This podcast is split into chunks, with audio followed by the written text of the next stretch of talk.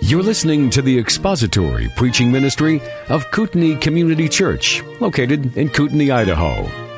We pray that Christ is exalted and your spirit is blessed by the teaching of God's Word.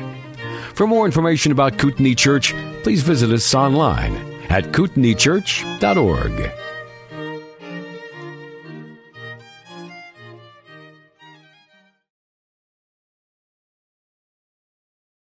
We've been going through the book of Philippians as I alter with Cornell, going through the book of Corinthians. It's been a pleasure to be able to alternate with Cornell occasionally, and I really appreciate his study. So let's turn to chapter 2 of Philippians, if you would, please. uh, we're going to begin in verse 5.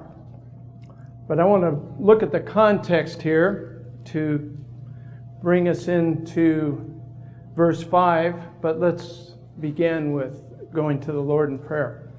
Heavenly Father, we just thank you for this privilege and honor to gather before you as we collectively gather as your children to study your word, to worship you, and to celebrate you in song and praise and hymns. And Father, we just ask this morning that by your Holy Spirit, you would grant us illumination and understanding. From apart from your illumination, we cannot comprehend the depths or understand your word. So we just praise you and thank you for your Holy Spirit. Ask that you would guide us, and most of all, that you'd be glorified as we open your word and examine it today. We just give you thanks in Jesus' precious name. Amen. Well, Paul here has been addressing the saints at Philippi. His primary concern at this juncture is the maintaining of unity amongst the saints. So we have uh, Paul trying to communicate a truth, but now he reaches for the greatest example that he can bring to exemplify for us harmony and unity, and that is, he uses the Lord Jesus Christ as his example.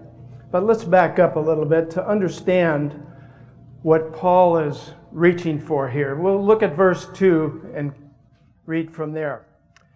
Make my joy complete by being of the same mind, maintaining the same love, united in spirit, intent on one purpose. Do nothing from selfishness or empty conceit, but with humility of mind, regard one another as more important than yourselves. Do not merely look out for your own personal interests, but also for the interest of others. Have this attitude in yourselves, which was also in Christ Jesus, who, although he existed in the form of God, did not regard equality with God a thing to be grasped, but emptied himself, taking the form of a bondservant and being made into the likeness of men. Well, the preeminent example we have before us is probably the only perfect example that we can look at in Scripture, and that is the demonstration of humility that Christ exemplified. The essence of this whole passage brings to us what many theologians consider one of the greatest theological truths of the New Testament.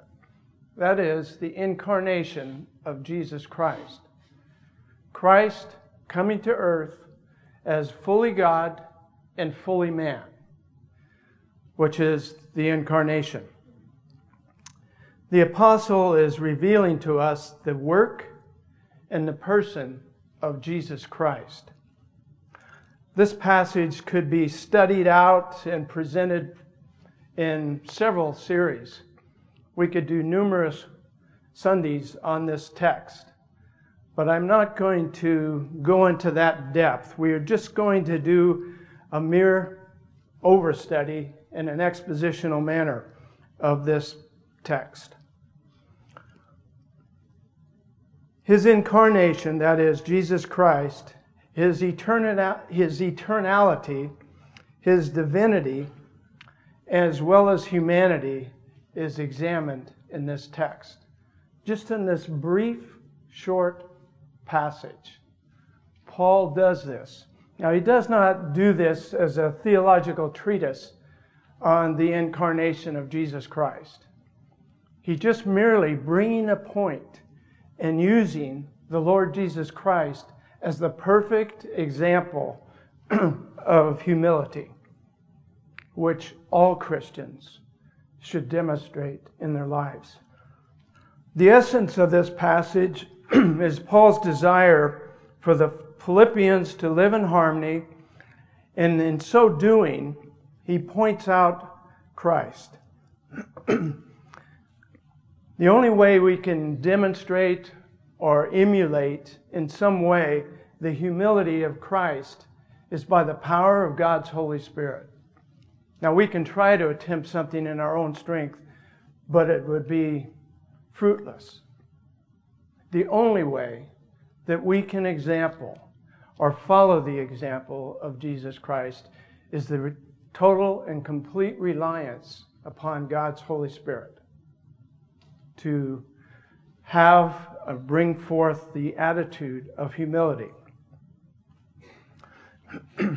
God's Spirit needs to enable us, which Paul actually explains later in this uh, verses 12 and 13. Excuse me.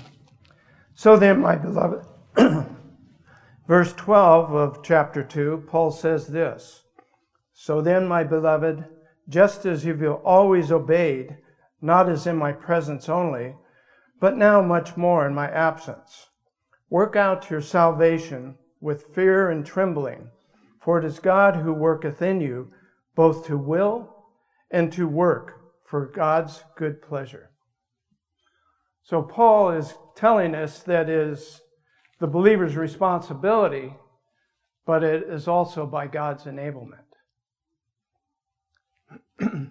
In chapter 2, verses 5 through 8, Paul gives us this imperative Have this attitude in yourselves, which was also in Christ Jesus, who, although he existed in the form of God, did not regard equality with God a thing to be grasped, but emptied himself, taking on the form of a bondservant, and being made in the likeness of men, being found in the appearance of a man.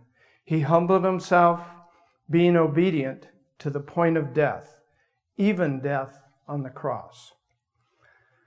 This central miracle of the incarnation is the one thing that God has done to bring forth the path and the way of salvation. In this simple, brief, but extraordinary way, he brings this example of the second person of the triune Godhead, God the Son, the Lord Jesus Christ. Many people will acknowledge Christ's existence. They'll acknowledge that he was a great teacher. Some will say he was a great prophet. But if that's all is, that is understood about Jesus Christ, we fall short of understanding fully the gospel. And this is what Paul brings forth this morning as we look at this short text.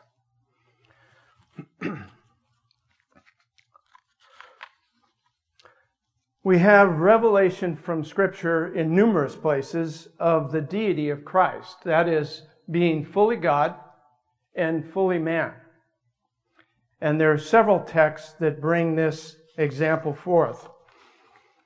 There needs to be an under, a comprehensive understanding of the coexistence between Christ, the Son of God, and God the Father and the Holy Spirit.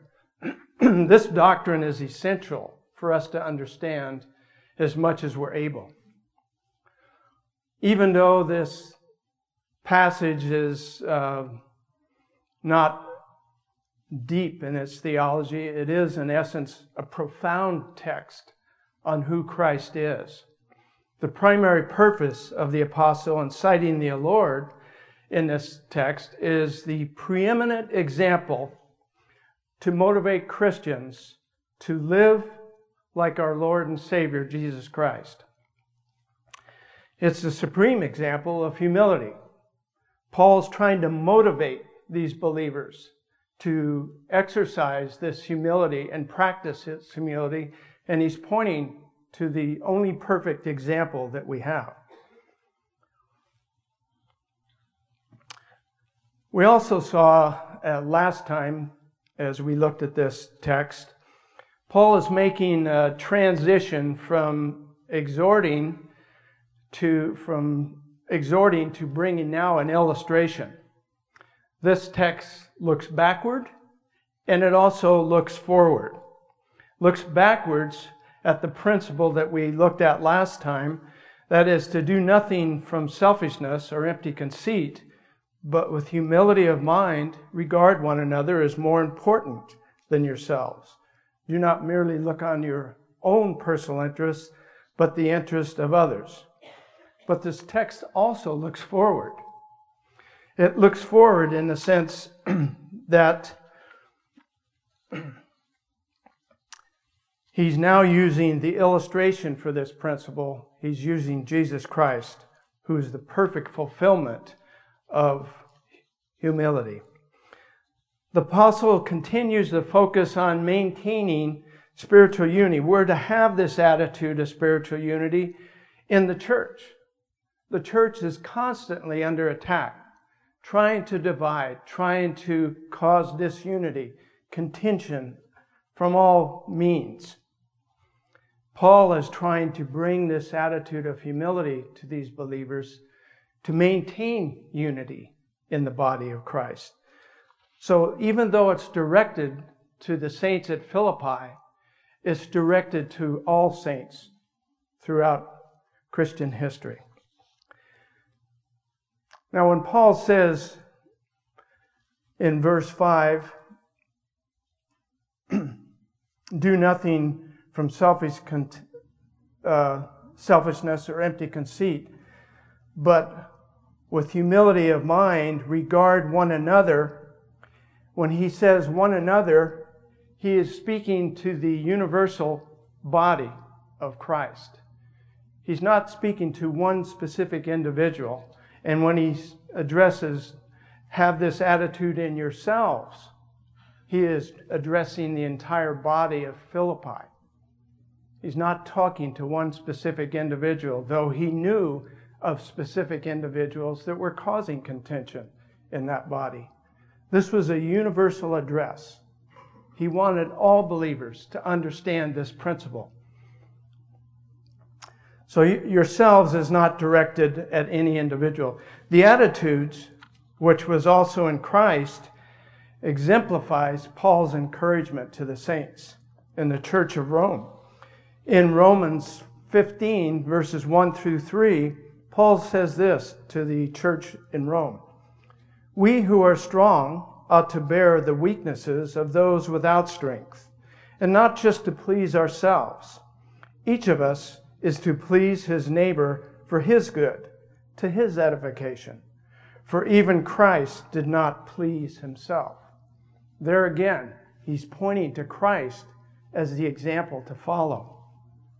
He's stressing the inseparable relationship between humility and spiritual unity. Paul consistently followed this principle. He reminded the Corinthians, which was expounded by Cornell some time ago. I also please all I also please all spiritual unity. Paul consistently followed this. I also please all men in all things, not seeking my own profit, but the profit of many, that they might be saved. And then he admonished them to be imitators of me, just as I also am of Christ. That was in 1 Corinthians 10 33 and 11 1. Humility is certainly not the way of the world, is it? In the way of the world, people want themselves to be exalted. They want to hold the highest places of honor. Most Jews of that day expected the Messiah to come as a conquering king. But God's way for his son to enter this world was by a humble through a humble family in a humble place. He submitted to every type of humiliation and indignity. His enemies treated him harshly, and he refused to defend himself. so let's begin to look at these verses uh, 5 through 8 in chapter 2. Paul goes on to chronicle the theological descent of the Lord Jesus Christ from heaven to earth, describing his exalted position that he left. In a series of downward steps, Christ descended from heaven to earth and exposed himself and gave himself to humility. He was humiliated in every way. Contrast that to the scribes and Pharisees who love seeking glory for themselves. Christ in the book or said this in the book of Matthew, chapter 23. You're not to be called rabbi, for one is your teacher, and you are all brothers. Do not call anyone on earth your father, for one is your father, he who is in heaven. Do not be called leaders, for one is your leader, that is Christ. But the greatest among you shall be your servant. Whoever exalts himself shall be humbled, and whoever humbles himself will be exalted. So Jesus gives us the perfect example of humility in his descent from heaven to earth. He left this exalted position in heaven, which is one of glory and honor, and increasing him in humility, he became man. Jesus possessed God's glory before the incarnation. What's God's glory? James Boice puts it like this God's glory consists of his intrinsic worth embedded in his character, and all that can be known of God is merely an expression of it. It is the glory a glory that embodies the idea of God's intrinsic worth and character that Jesus claimed to share and to have made known to his disciples. When his, end quote, when his disciples beheld his glory at the wedding feast in Cana, it meant that his disciples beheld his character, this character of God. It was seen in Jesus Christ. And if you've seen Christ, the Lord said you've also seen the Father.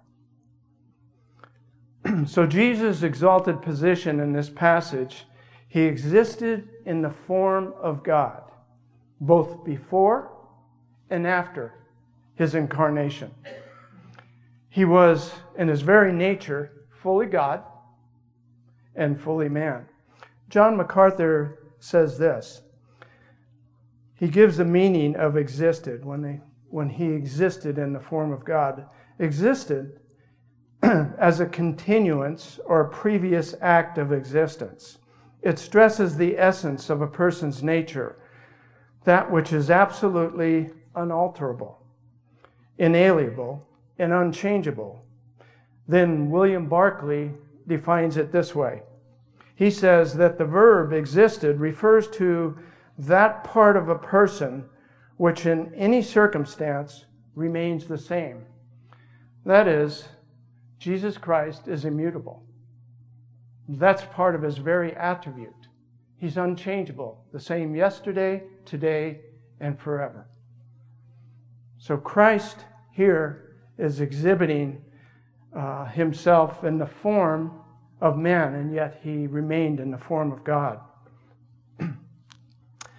Jesus Christ eternally, eternally and immutably existed and will forever exist in the form of God. So, what does this word form mean in the original? The word form comes from the word morph, and it refers to the outward manifestation of an inner reality.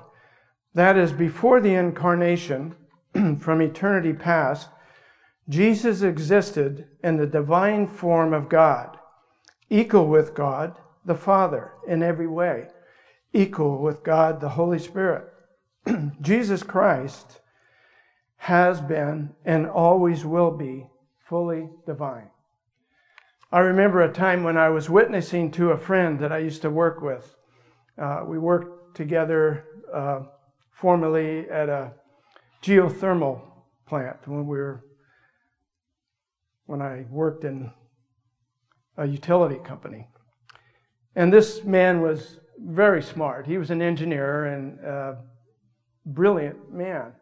And as I was witnessing to him, I brought forth the understanding, or tried to bring forth the understanding of Jesus Christ and what he has done to provide a way of salvation from our sin.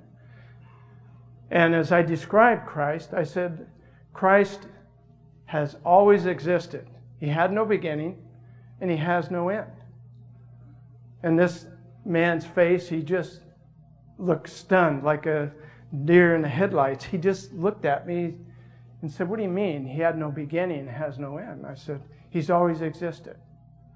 I said, We're finite.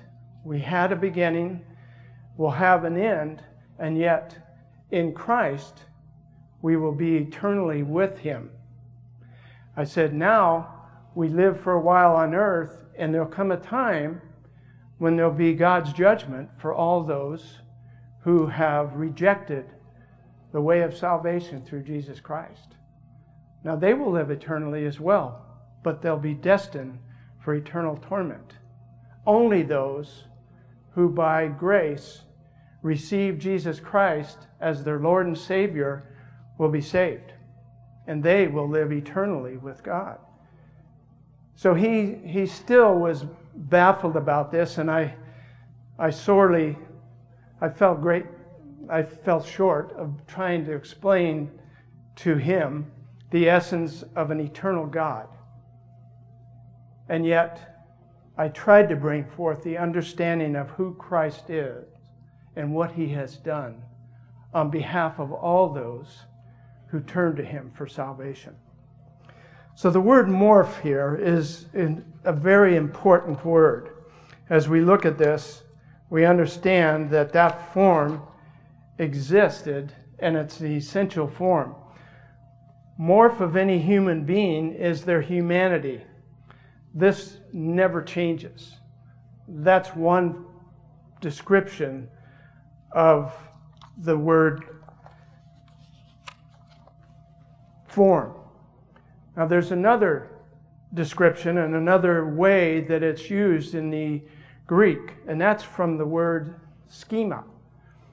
Now, this word is the same word as form, but it has a different, entirely different meaning. That is, that form which is continually changing. Think of humanity. Humanity is in the essence of morph. It never changes. But when we look at the word schema, it does change. We can be human, but we change from an infant to a baby to a child to a young adult to an adult of old age. That form continually is changing from the day we're born until we go home. So that's the word schema. That's not the word that was used here because the word that was used here was the form of God. That is morph. Christ never changed, ever. He remains God fully for all eternity. So Paul stated this truth of Christ's deity in Colossians 1:15, which Cornell taught just recently. In the first chapter, it says, He, Jesus Christ, is the image of the invisible God, the firstborn of all creation. Now we know what firstborn means. It's not chronological order in that context. It's talking about the place of preeminence. As we know, going back to the Hebrew culture and the Greek culture, the firstborn was the one who received the inheritance. And that is the way in which this word is used in Colossians. It was talking about the place of position that Christ was the firstborn. He was the one who would receive the inheritance of all those who God has, the Father has given him. In, John 1, verses 1 and 2, it says, In the beginning was the Word, and the Word was with God, and the Word was God. Now, Jim just completed that a while back expounding the book of John. He was in the beginning with God, and the Word became flesh and dwelt among us. And we saw his glory. Glory is of the only begotten from the Father, full of grace. Jesus said of himself, Truly, truly, I say to you, before Abraham was, I am. And remember, at that point, the Jews picked up stones to throw at him because he was claiming that he was God. in Hebrews chapter 1, verses 2 and 3, says, In these last days has been spoken to us in his Son, whom he appointed heir of all things, through whom also he made the world. And he is the radiance of his glory, in the exact representation of his nature, and upholds all things by the word of his power. In light of Jesus' full deity, his incarnation was the greatest form of humiliation.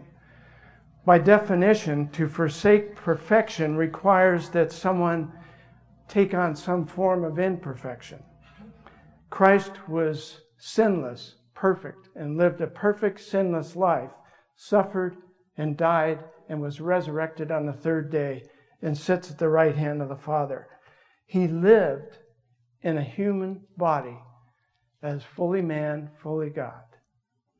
In light of his deity, uh, deity, this incarnation pointed out his humility. The infinite, infinite God became finite. The sinless took on sin. The very heart of the gospel of redemption is that the Father made him who knew no sin to be sin on our behalf so that we might become the righteousness of God in him. That's in 2 Corinthians, which I'm assuming Cornell will get to within a year or so. Chapter 5, verse 21. To be sin, that is by imputation, God put the penalty of sin on Jesus Christ. Christ did not sin himself. The sin of all those who turned to him for salvation was put upon the Lord Jesus Christ. It was imputed. It was put to his account. It's a, an accounting term that was used in the Greek. This imputation, that is, our sin, all those who turn to Christ for salvation, their sin is put upon, was put upon the Lord Jesus Christ at the cross. Not universal. That's not talking about everyone's sin, even those who don't turn to Christ. No, it's not talking about that. All those who are in Christ, their sin, the penalty was paid for. Now, if we talk about the efficacy or the ability of that sacrifice to pay for all sin, yes. But the sins that were paid for on the cross for all those who turn to Christ for salvation. I don't want to make that distinction. If we have faith in Christ, then because of our relationship with Christ, we have a standing before God through him. We're God's children. John 1:12 says as many as received him, to them he gave the right to become children of God, even those who believe in his name. That is a saving faith in Christ. That's just not someone saying, well, oh, I believe what Christ did, and I believe that what he did was the way of my salvation. No, it is a true understanding of who Christ is and placing our faith in him for salvation. We are Christ's children by adoption. Romans 8:15 tells us that, Galatians 4 and Ephesians 1:5. It's not an inherent right for us to be a child of God. Some people say, well, we're all children of God. No, that's not so. The world would like it to be that way. They would love universal salvation and then just live any way they want. But that's not the gospel. The way is narrow. Some self centered individuals take pride in their position and calling themselves children of God as children of the king. They believe that they're to live like royalty. Yet Christ, it tells us in the gospel, had no place to lay his head.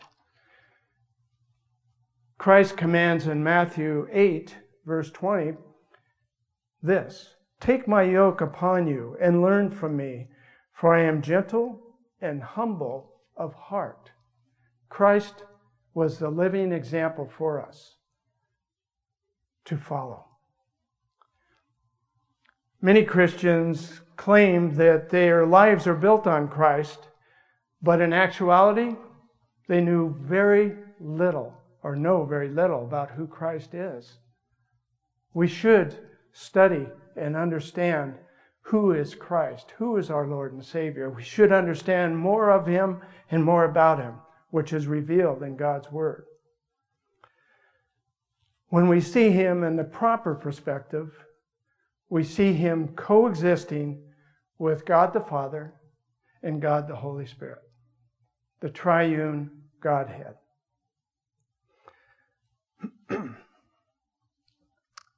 From his exalted position, Christ did not regard equality with God a thing to be grasped. He fully existed as God during his incarnation, but he didn't hold on to his divine rights and privileges. Equality with God is the same as the preceding phrase, form of God.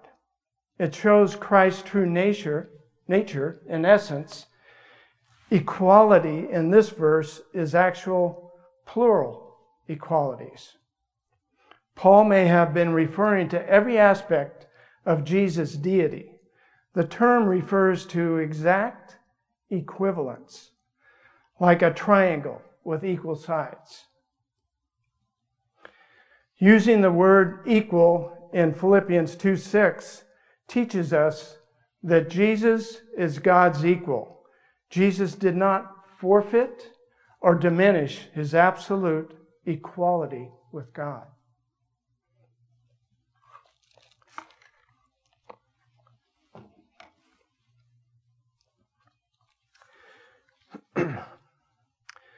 Some wrongly say that Christ was divine in the sense that all people are divine. Many will call him the Son of God in the sense as we're children of God as I stated previously. This is not the teaching of Scripture. When we speak of the Lord Jesus Christ, we're speaking of the eternal, unique Godhead. He exists eternally as the second person of the triune Godhead, and as such is equal with God the Father and God the Holy Spirit. Everything that God the Almighty is to you and me, so also is the Lord Jesus Christ. This is the teaching of the Bible. During his earthly ministry, Jesus never denied or minimized his deity. He acknowledged his divine sonship with the Father in John 5 17 and 18, in verses 10 and 30 of John 5. John 17 2 says this Even as you gave him authority over all flesh, that all whom you gave have given him, he may give eternal life. Now, Father, glorify me together with yourself, which the glory which I had before with you before the world was. So Christ there is referring back to his position with the Father in eternal, all of eternity. He is one with the Father, one with the Holy Spirit. Christ never used his power or authority for personal gain or for privileges of his deity. They were not something he wanted to hang on to. He willingly suffered the worst possible humiliation rather than demand honor and privilege and glory which he deserved. He humbled himself in the form of man. He also didn't use his power or his sovereignty to oppose his Father's will. Now, we're going to examine this more carefully as we continue this text, but I want to leave you with this. God is so loving to his children that he is giving us the perfect example of humiliation that we can follow by the empowerment of God's Spirit. Let's not abuse that. Let's take to heart what Paul is admonishing these believers and all believers to follow. That is the example of humility that our Lord Jesus Christ exemplified and gave us to follow. Let's go to Him in prayer. Heavenly Father, we just thank you for this day, being able to worship you. And I pray, Father, that we would take this text to heart, that we would truly understand our call to humility, and that by your grace we would practice humility in our lives, and that we would exalt you in so doing. I thank you for the revealed word. I thank you for your spirit giving us understanding and the power to obey. We ask now that you would continue to guide us, to enable us to bring glory to your name as we listen to your word being proclaimed and as we offer praise and worship and song and hymn. We just pray that you'd be glorified in this as we do so, and we give you praise in Jesus' precious name. Amen. Thank you for listening to the latest podcast from Kootenai Church.